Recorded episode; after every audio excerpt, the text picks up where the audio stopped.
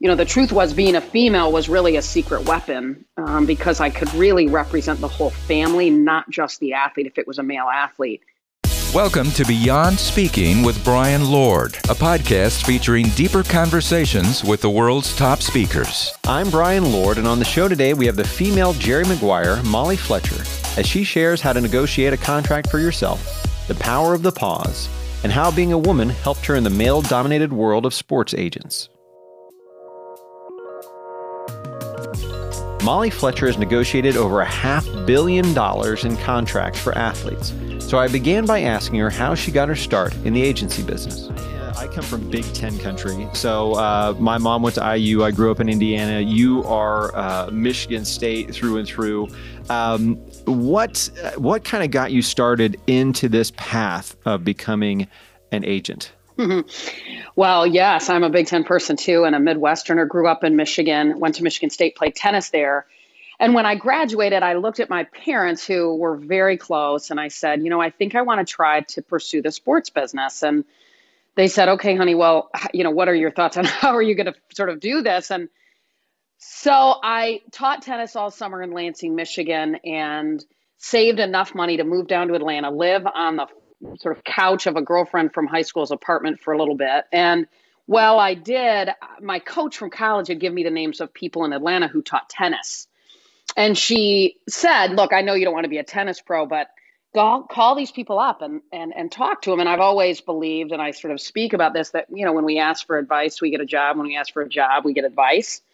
I think it's true in business with salespeople, right? Sometimes in business, when we ask for the business, we get advice. And we ask for the the advice, we get the business. And so, so fast forward, I get down to Atlanta and I connect with these tennis pros and, and sort of do this, ask for advice and, and build some great relationships and found myself um, in a unique situation where I had discovered through some of these conversations that there was an apartment complex in Atlanta that needed a new tennis pro. And tennis is so big in Atlanta that people oh, wow. actually sort of re- get a reduced rate on their rent for in exchange for teaching tennis. And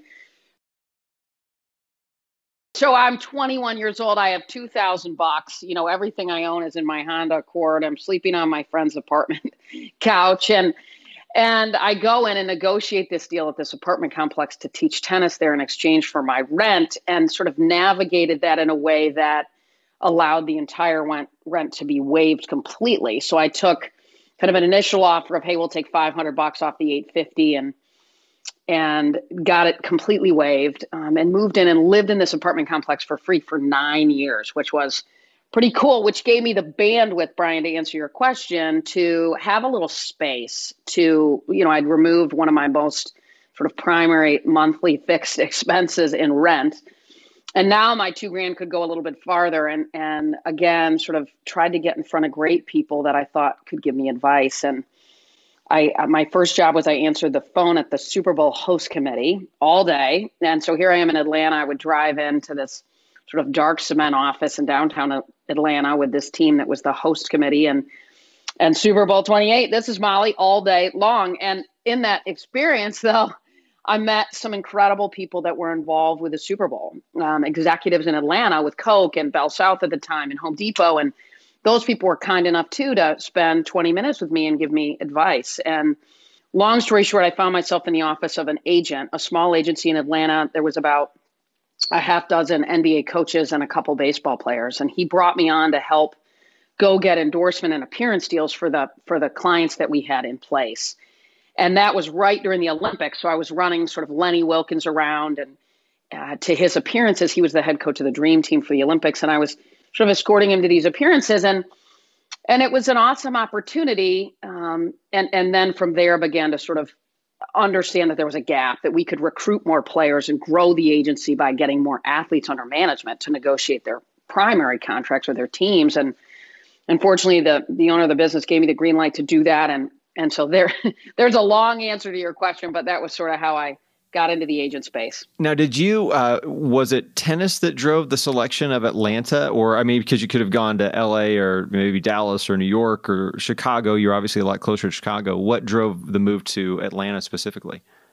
Well, the Olympics was coming to Atlanta. The Super Bowl was coming to Atlanta. You know, there's a couple pro teams, a, a bunch of college programs, of course, around the city. And And I had a friend that was living in Atlanta who mm-hmm. I could sort of live with for free. A lot of my college friends and, and student athletes that were there at Michigan State when I was there went to Chicago as well. That was another option. But because there was so much sports activity with the Olympics coming, I picked Atlanta, and uh, I'm super grateful to the city of Atlanta. It's been very good to me. So. So how do you actually what's what's the process of asking so so let's say you're talking to somebody right now who's 22 23 or maybe they are just starting off their careers. You're, you're talking to a group that is is a uh, you know sort of an incoming you know future leaders type of group. What advice would you give them on how to make those connections? Like what's the what's the steps? How do you make that ask? You know for for for me it's about identifying the gaps in the lives of the people that you want to connect with. And and sometimes those are gaps that they don't even know that they have themselves and so when I walked into the apartment complex manager, for example, her gap is she wants to fill those apartments. Her gap is she wants to have 100% occupancy in a perfect world. So if I could be a tool and a resource to help her close that gap, then she's probably going to find a way to, to insert me into her world to help her. So I, I sometimes believe you have to act like you have the business before you have the business. So behave in a way that sends a message to the person that you want to work with that – this relationship really matters to me and this relationship is really important to me. And in fact it's so important to me that i'm going to start delivering value to you before we actually work together. And so i negotiated with this pizza sort of restaurant across the street from the apartment complex to, to bring over free pizzas once a month for me to give to the residents to kind of entice them to come to the clinics. And i'd written these tennis tips in a newspaper a little magazine in lansing michigan when i was there. And so I thought we could repurpose those tennis tips, put them in the newsletter that I had seen when I was there that they were, you know, this is 93, right? So they would put these newsletters at the doors of all these apartment complexes. And then I called my buddy at Wilson Sporting Goods who gave me rackets and gear in college. And I said, hey, man, will you hook me up with a bunch of Wilson stuff? I'll do like a hit for prizes program on the court with people that come to the clinics. So my messaging to the manager was, gosh, you know, you know, when you've got people that come in to check out the property, have them come to the clinic, right? Like I'll get them immersed in the community, get them excited about it. We'll have pizza. They'll hit for prizes for Wilson gear. We can give them the newsletter with tips. And so this lady's like, look, I've never had anybody, you know, sort of all in like this with this tennis deal. And and so, you know, to me, that was a model, truthfully, Brian, that I really laid over top of recruiting about 300 athletes and coaches over almost a 20 year career as an agent it was it was how do I find the gaps in the lives of of Tom Izzo, who I recruited and signed, or uh, Jeff Francoeur, or uh, you know Mark DeRosa, or uh, so it was it was really that to me. It's not complicated. It's as simple as getting in your in their head and and truly in their heart and saying what's a gap what's a gap maybe they haven't seen and i think that translates very well to salespeople as well certainly what you're doing sounds simple and it sounds logical but hardly anyone does it where does that come from? Is that something that you learned from your parents or your grandparents? I know I always like people that have some sort of farming background. I think you said your grandparents were chicken farmers or something like that. And so, is uh, is that something that has been part of your family? Are other people in your family like that, bold and creative like that? Well, you know, I grew up with twin brothers that are five years older than me, and, and one of them was a fighter pilot, and the, and, and the other one flew C-130s, and now they're both in the in the airline, um, sort of flying in the, with Delta and UPS. And so, you know, they always treated me candidly, Brian, a lot more like a little little brother than a little sister.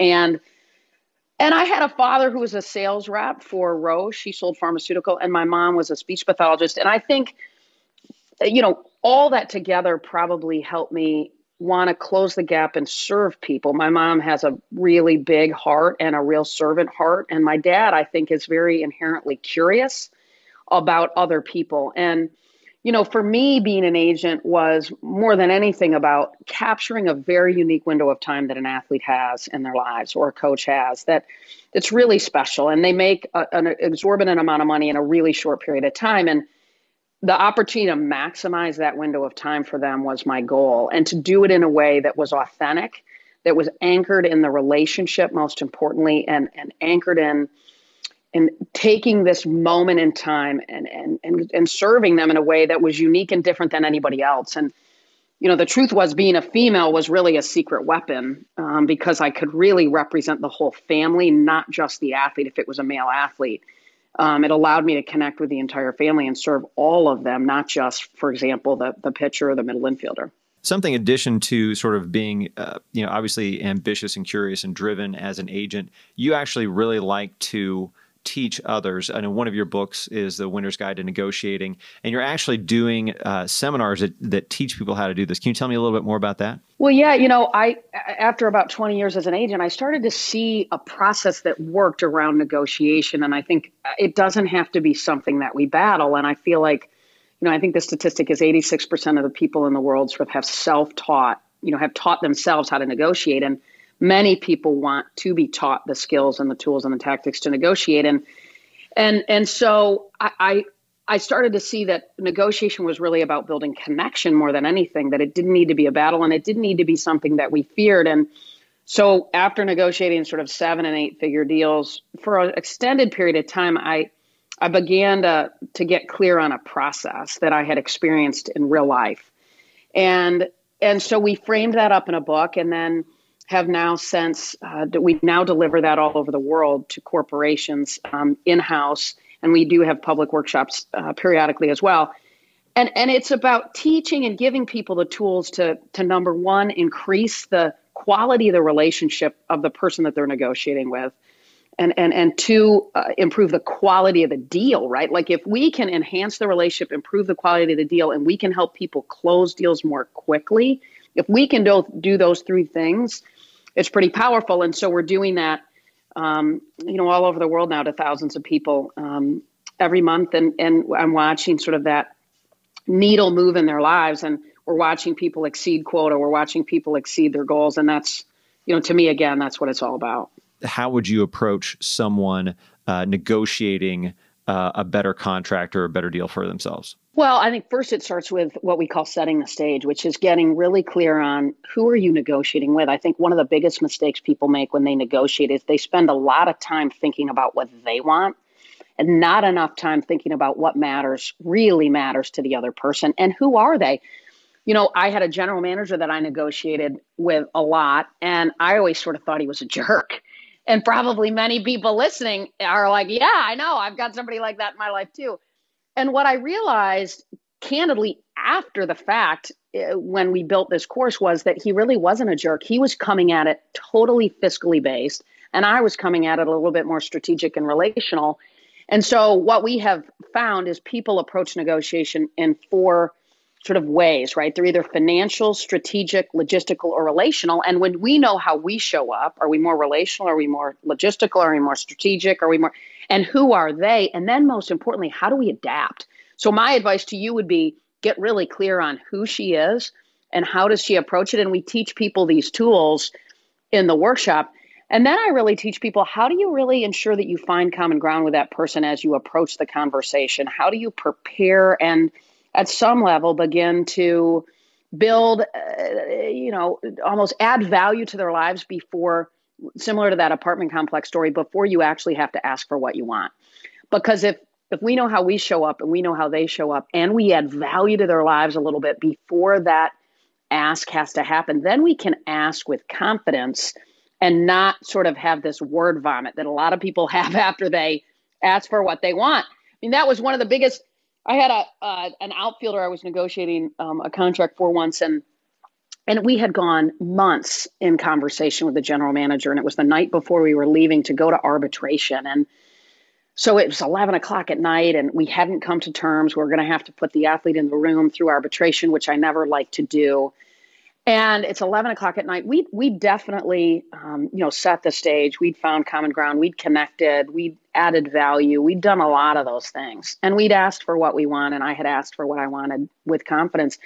So he calls me at 11 o'clock at night and he said look and this is before you know you could do this but he called he goes i called my buddy at delta. He goes you're on that airplane. You're going to phoenix tomorrow for this arbitration case. I can't believe it. I really thought you were going to call and, and cave and and I said to him, I go, no, man, uh, you know, we're where we are. And I just stopped talking. And I think that is one of the most powerful things you can do if you've put the work in on the front end and you have a strong relationship with somebody and you've been clear about what you want and, and why, and you've understood their own gaps. And then you can ask and, and pause. And inside of that moment, you send a lot of really powerful messages, certainly. So that is one of our we have um, the 10 best practices to negotiating, which is something that we teach that's incredibly powerful as well. And that is one of them, right? The power of the pause and how important it is to ensure that we pause along the way. Why is that so hard for people? Like, that's one I know I had to learn, but why is that so hard for people? You know, I think people are uncomfortable with silence, period. Right. I mean, you know, think about your first date with your wife, right? I mean, it's just weird when you're in the car and there's silence. And uh, so I think you have to be pretty comfortable with yourself, with what you're asking for, with how you're showing up, um, with how you've connected in this relationship along the way to be able to have the comfort. You know, my husband and I have been married for almost 20 years. I have no problem sitting in a room and being quiet with him because I feel really comfortable in that space. And that's probably that way for you and your wife. And so I think that pause is easier uh, if the relationship is stronger um, but it's hard when it's not. It's hard when it's not. And it's a very normal thing. I saw it all the time uh, throughout my career. One of the other things that you talk about is knowing when to leave, which I think I don't know if that's the hardest part too. Uh, a lot of things with negotiation, I think, are just difficult for a lot of people. Um, and and, uh, and you just mentioned that too, that you had actually booked a flight uh, to go to arbitration. Um, when when does that decision go into your mind? And and maybe do you have any stories of when that's happened? Sure. I mean, I definitely do. You know, I, and I'm a big fan of using uh, curiosity to overcome disconnect. So along the way, you know, we, we aren't always going to see it eye to eye or we aren't always going to be perfectly aligned. And that's when I really advocate for people to get really curious, to get ask lots of questions and get inside of their world so that you understand what matters most to them. Um, and so along the way, as you're doing those things, and we teach the 10 best practices, as they're going through that experience, you know, to me, Brian, it, when do you walk away? I'll tell you a story. I, I recruited a kid by the name of Andruw Jones, um, who was an outfielder for the Atlanta Braves forever. Stud comes up through the minor league system, one of the youngest kids to hit a bomb in, you know, the World Series, and and you know, a really gifted athlete. And so I recruited him for almost two years and did all kinds of stuff. You know, when you talk about sort of acting like you have the business before you have the business, I you know, we we did things like rent a plane to take him to the All Star game. Um, you know, lots of dinners, endorsements um, that we brought him to to sort of begin to add value. A, a, camp that that I created for him for kids. You know, his wife, I did a lot of things for, and so for 23 months, I go through this whole process of recruiting him, and really uh, had a great relationship with Andruw and his wife, and so then it was sort of about a month or so before free agency, and we needed to lock it in and, and sign the contracts. And so we're at dinner, and we're kind of having a great dinner and talking about all the fun stuff we've done over the last couple years. And and it's sort of an automatic thing, right? Let's lock this thing in so we can start talking to teams about you and your contract moving forward. And and in that moment, he looked at me and he said, "You know, Molly, I got to tell you," he said, "I I just can't leave the guy that I'm with." And I mean, oh my gosh, you know, I thought, wow, what what what do you mean? And and what I had not done a good enough job on is at the front end of the relationship was asking the difficult questions and really understanding why he was with who he was and how important that relationship was. The gentleman that he was with was like a second dad to him. They were tight. There was no gap.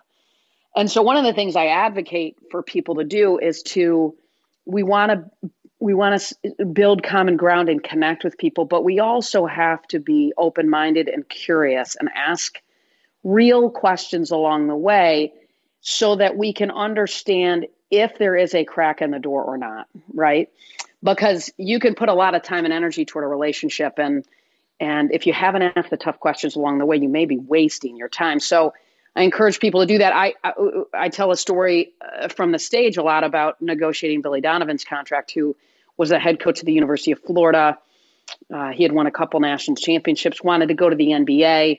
And we sort of took him through this process of negotiating his contract with the Orlando Magic. And we did it quickly.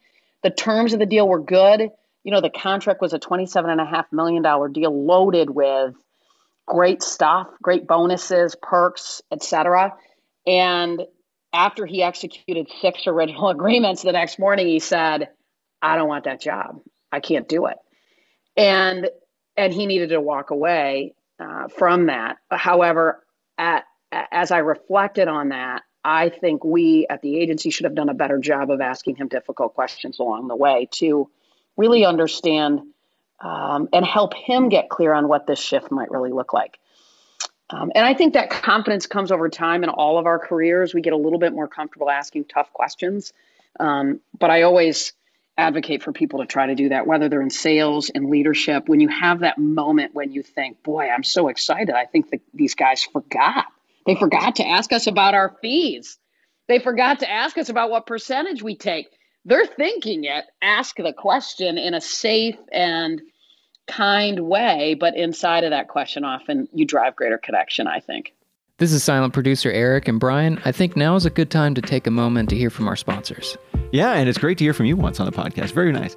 Are you looking to make a podcast? Well, you need to join Anchor just like we did. Anchor is hands down the easiest way to make a podcast. They give you everything you need in one place and it's free. Creation tools allow you to record and edit your podcast so it sounds great, and they distribute your podcast so it can be heard everywhere. Best of all, you can easily make money from your podcast with Anchor sponsorship tools. Download the Anchor app or go to anchor.fm to get started today.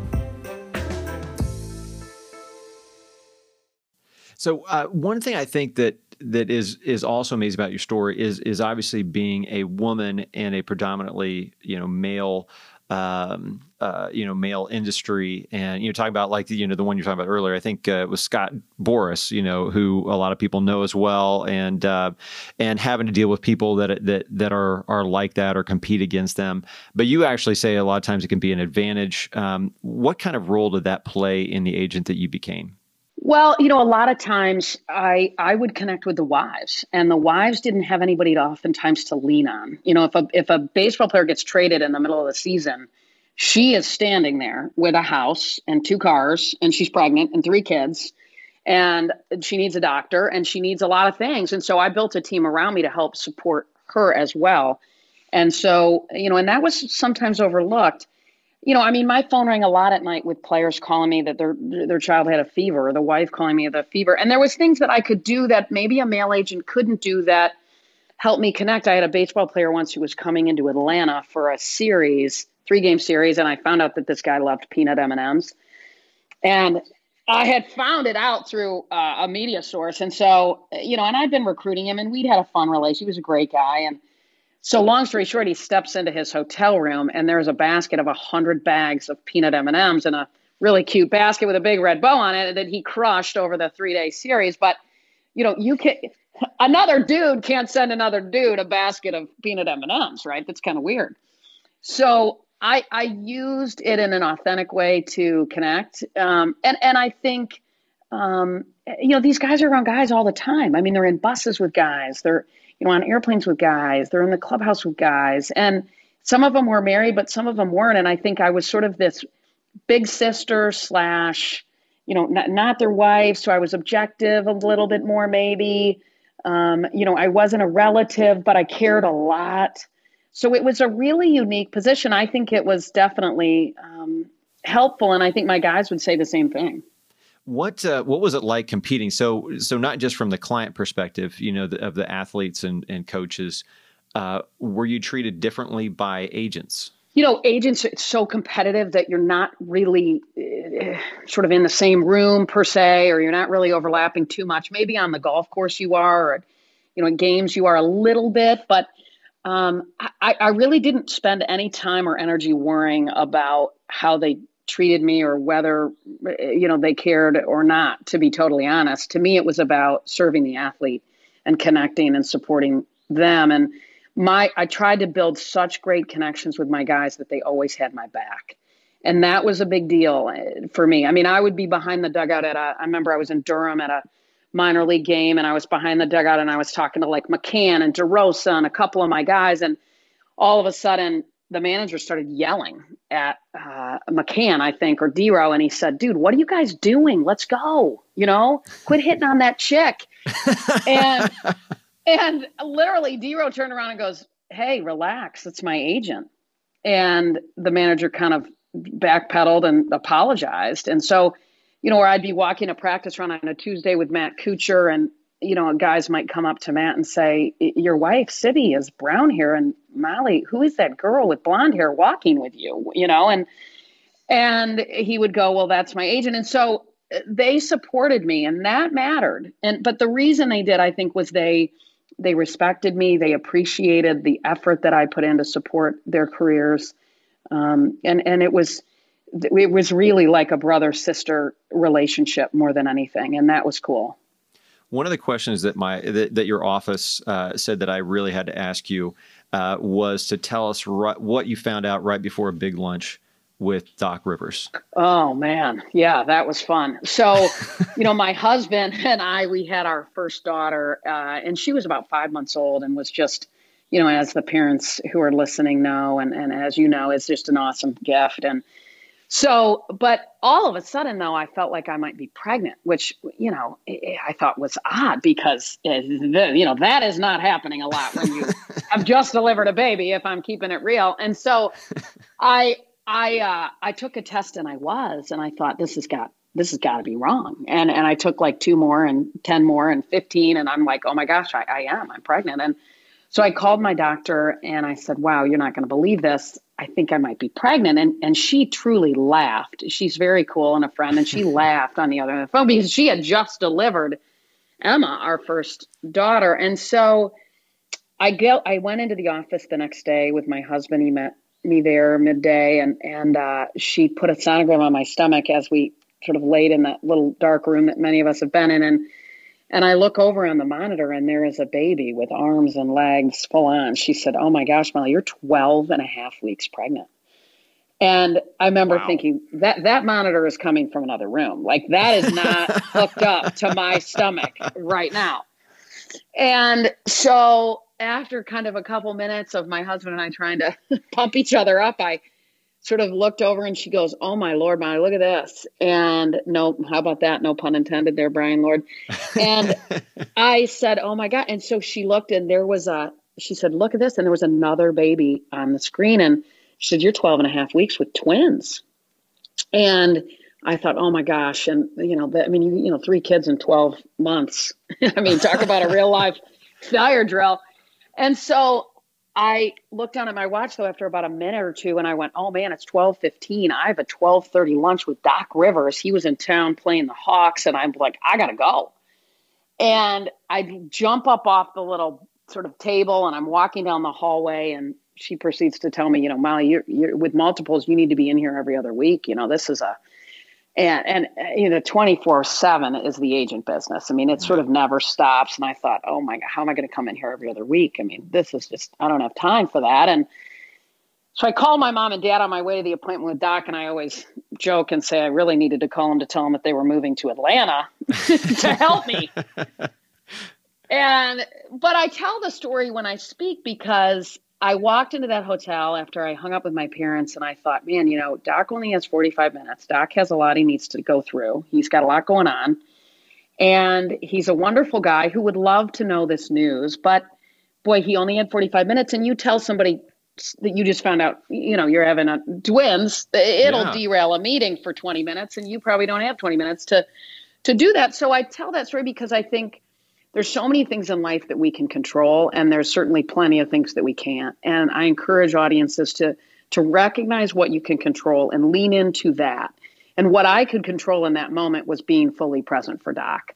I could control showing up for him serving him connecting with him supporting him in that moment in a way that I, I might not have been able to do had i led with this news. And and we live in a world where it's really hard to be present. We all have a lot of stuff coming at us uh, uh often, and our emails are filling up, and our you know things are beeping constantly. And being present is hard, but it matters because our customers can tell when we're really present or not, and our our families can tell, our spouses can tell, our kids can tell, and when we're present, we connect. And and I always have believed and talk about that when we connect, we we get things done. What are some things that you've taken from being uh, an agent and a negotiator that you you teach to your kids? So you've got three kids and your family. What are some of those things that you've you've taken from that and and passed on to them? Well, I think what you know, I mean, there's so many things, right? I mean, I've learned so much from from all of my guys. I mean, John Smoltz certainly taught me about how to how to execute when everything wasn't right. I mean, John struggled with lots and lots of injuries, but he always was able to show up and deliver. And it was a remarkable thing. I mean, I would talk to him on the way to the ballpark and you know, I would know that his thumb was hurting or that his hip was hurting or that his elbow was and and yet he would stand out there and throw 70 pitches and just crush it. And so I I try to talk to my girls about sometimes everything isn't just right and you still have to find a way to give it all you got and to execute inside of that moment. And you know, and John was also a guy who who and I tell this story when I speak went from a cl- starter to a closer to a starter and you know the world sees athletes in the big moments. The world sees them on the mound and you know, game 7 of a World Series sitting guys down, you know. They they see him drain drain a putt on Sunday, you know, to win a million bucks. I mean, that's what the world sees but but for years I saw the little moments in between all that that got them to the place and the comfort of that. And so I talk to my girls a lot about you know little moments of leaning into things that scare us a little bit, create opportunities for bigger moments later. So if my daughter doesn't want to go talk to a teacher about a grade on a test, I really encourage them to have those conversations that make them a little bit nervous because all that in my opinion prepares them for when they're 30 years old and living in Chicago, you know, working toward a corner office that they can walk in and ask for what they want.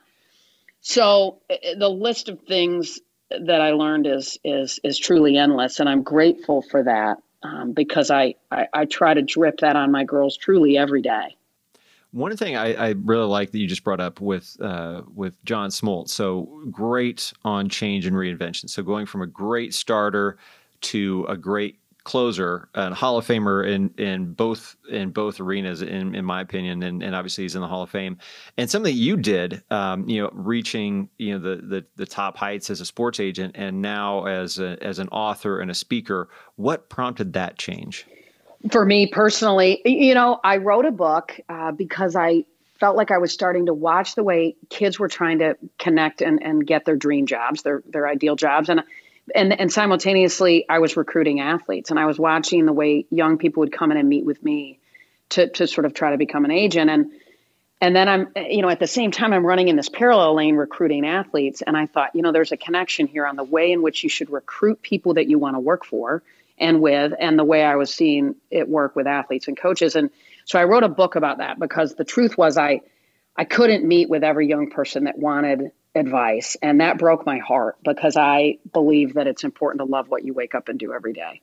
And so I wrote a book to help them. And then I started speaking at local colleges, you know, for free to the sports management programs, to the business, to, to support these young kids. And and then I wrote another book because I started to see a common thread between peak performers. And I thought, you know, there's something here, the way they recover, prepare, deal with adversity and change. And I and I began to gather that data based on you know these moments with some of the best athletes in the world. And so i wrote that book which was more focused toward business people. And then a lot of companies started saying you know hey will you come and talk about your book? And so i did. And then i found myself with companies coming and saying hey we want you to do you know 18 of these a year for us. We want you to do nine of these a year for us. We want you to do seven of these a year. And i had like 25, 25 or something keynotes on the books. And i was still an agent. And i I was on airplanes more and guys were going to voicemail. And that was hard for me because they never went to voicemail in real mm-hmm. life. Yeah. And that wasn't right. I, I didn't want that. And, and I also, in my heart, was feeling like these experiences that I had were really a gift. And I was able to redeliver them through story in a way that was moving people a little bit from one place to another. And and I reflected on my own personal sort of mission in life. And I thought you know I don't want to go to my grave and say I've, I've negotiated 2 billion or 5 billion or 100 billion. I, I want to go to my grave saying that I've I've changed people's lives in a positive way. And and speaking and our workshops and my company has has fulfilled that um, it, movement of others. And that's what drives me. And and so that was what drove the shift. One other thing that you have that that I really like is you, you've got your podcast, the Game Changer podcast. You've got uh, fantastic guests on there. What started that, and more importantly, what have you personally learned from doing the podcast? Oh my gosh, so much. I mean, you know what what started it was I I you know I've, I think Brian I'm I'm inherently a really curious person and I love to learn about other people and so it's been an incredible way to interview some wonderful people and learn so much from them. Um, you know, from Dabo Swinney to we just had Angela Duckworth on to Adam Grant and and boy, to be able to talk to such incredible people one on one like that is so so cool. So it, it, you know, from that perspective, it's wonderful. I, I certainly grab some of the stories and the, the things that I hear from you know these amazing people. I tell a story that Dabo told Dabo Swinney told me on my podcast. Sometimes I tell that in, in my keynotes, and so um, it's been a wonderful source for for new information that I've gotten from these guys, and I've built great relationships with them. You know, I mean Ryan Holiday, I'm trying to see when I'm in Austin in a couple weeks, and so they're they're friendships too, and and that's what's fun and rewarding. So um, I absolutely love it. It's it's just you know I think I love to learn, and if I can grab and ask questions to really smart, interesting people that can be redelivered to others in a way that helps them and moves them um, you know, it's been it's been just a gift to be able to do. So I'm super grateful for it. Thank you for joining us for the Beyond Speaking podcast. Make sure you subscribe and leave a review wherever you listen. To learn more about today's guest, visit BeyondSpeak.com. This episode of the Beyond Speaking podcast, your technical director, producer, and head Steelers fan was me, Eric Woody. Brian Lord was your host and executive producer. Shout out to special consultant Lauren D of D and Associates and Robert Borquez for that sweet, sweet intro. If you've listened this far, do me a favor and justify my existence and salary by checking out another episode of the Beyond Speaking podcast.